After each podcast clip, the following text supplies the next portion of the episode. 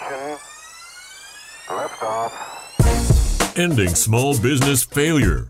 Welcome to the Small Biz Chat podcast with the number one small business expert, Melinda Emerson.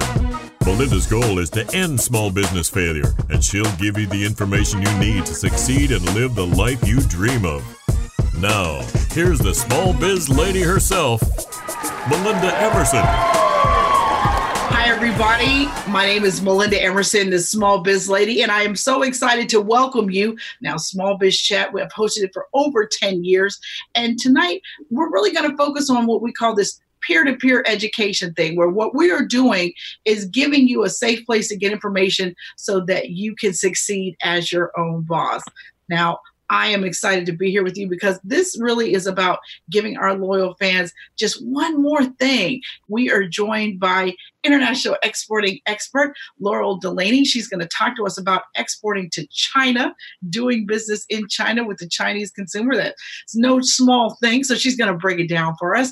She is the founder and president of GlobeTrade, which is a management consulting company that helps small business owners go global. She is also a founder of the Women Entrepreneurs Grow Global, which is a nonprofit organization that educates women business owners on how to go global. And she's also the author of Exporting, the definitive guide to selling abroad profitably. So when I need an exporting expert, I mm-hmm. call Laurel Delaney. And I'm so excited that you are here with us tonight. Laurel, welcome. Well, thank you. Thank you so much, Melinda. It's such a pleasure to be here.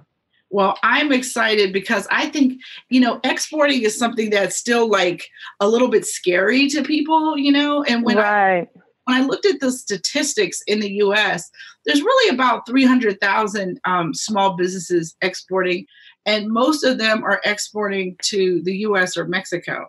So when we talk about exporting to China, that's still something that not that many people are doing, but man, it's a it's a booming market over there, right? I mean, that, that's something it's very much worthwhile. I mean, isn't isn't the Asian marketplace one of the fastest growing opportunities globally? Absolutely, yeah. And one of the things that I think a lot of small businesses what they fail to recognize is that the easiest way to get started in exporting is really to go to from the United States to go to Canada and go to Mexico. And logically that makes sense because it's pretty close in proximity in terms of you know the geographic radius. But to really take that leap to export to China, you've got to do a little bit of research, a little bit of homework. Uh, you've got to develop a, a roadmap so that you feel pretty confident about what you're going to do and how you're going to do it once you do enter China. Right. So, I mean, I know there's a lot of barriers, right? You know, tariffs mm-hmm. aside, there's a lot of barriers to doing business in China. Can you tell us like what's what some of the top three or five like you know barriers really are that people need to know? Absolutely. One of the top ones would just be bureaucracy, or you could define it as trade regulations that involve, let's say, export compliance, um, how to take care of registrations, whether or not you need an export license. And those items in and of themselves can really be a deterrent for small to medium sized enterprises. It really scares the daylights out of them when they see it. it's like those red flags going up. And how do you overcome those barriers has a lot to do with making sure that you conduct research, that you work with some organizations such, such as some big organizations like SBA or export.gov or trade.gov, many of the big governmental organizations can really hold your hand and walk you through the process to sort of get you into China, if you will.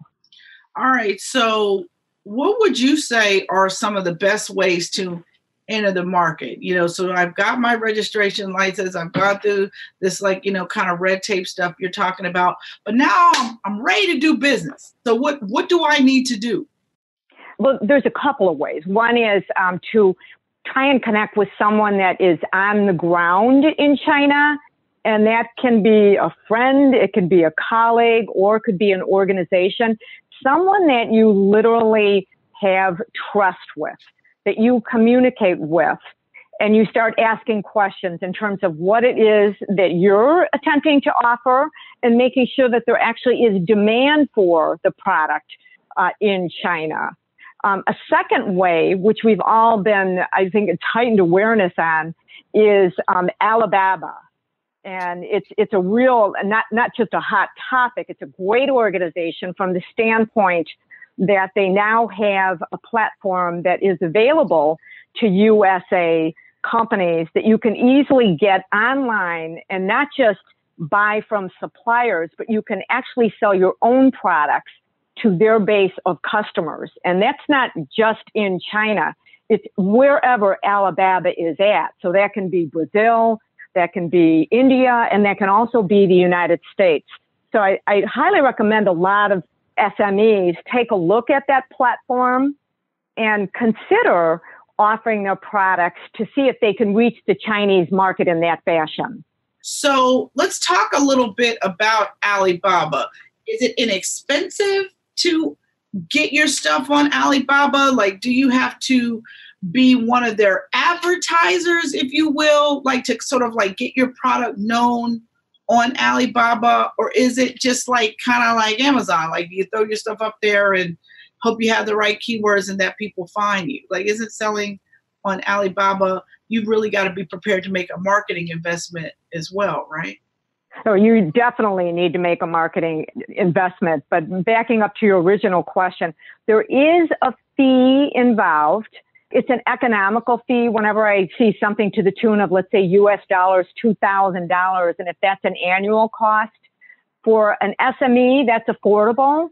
And then once you get up and running, what you're really paying for, in my opinion, is two things. One is exposure exposure to all of these potential customers. And the second is then the opportunity to be able to sell to those customers all over the world.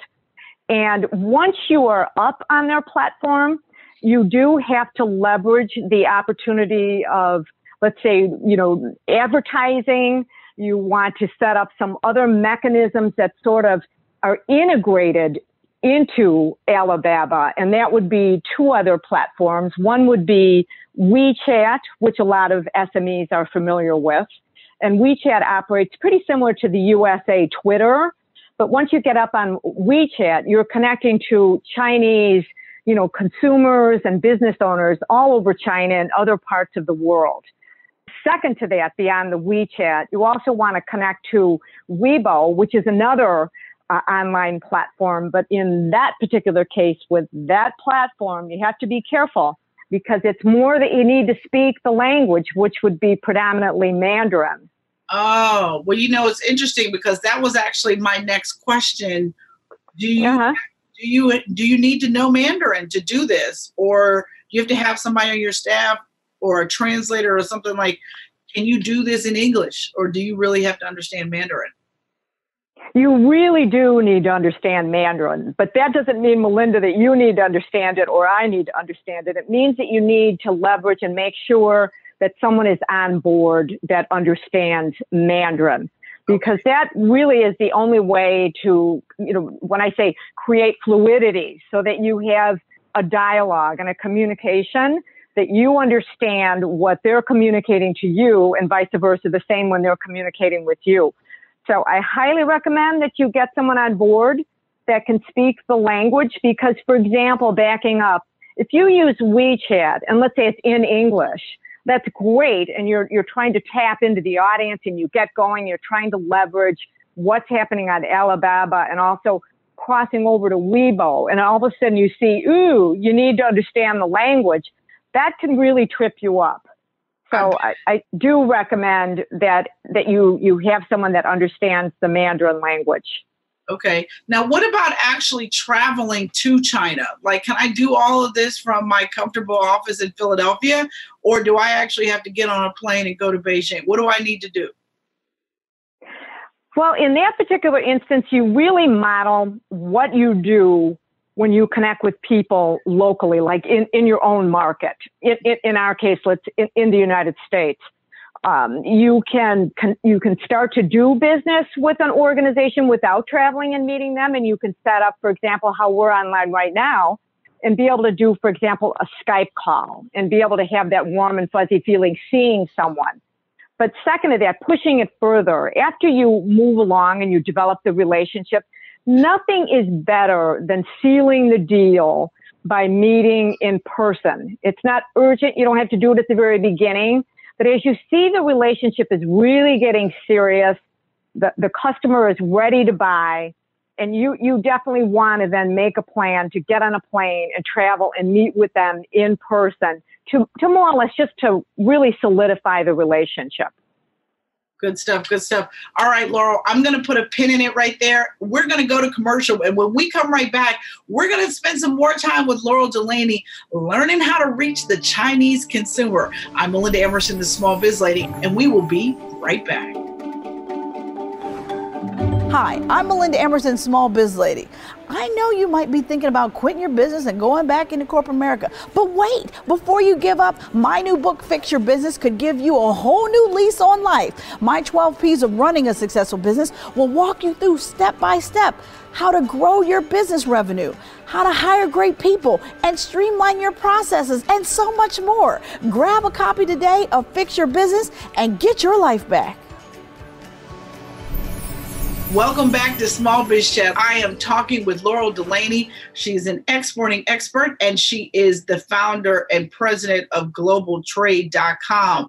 And Laurel and I were just talking about how important it is to really know Mandarin and if you're going to partner with an organization or a broker or something over in China, you really need to go over there and meet them and, and, and seal the deal with, with personal relationships.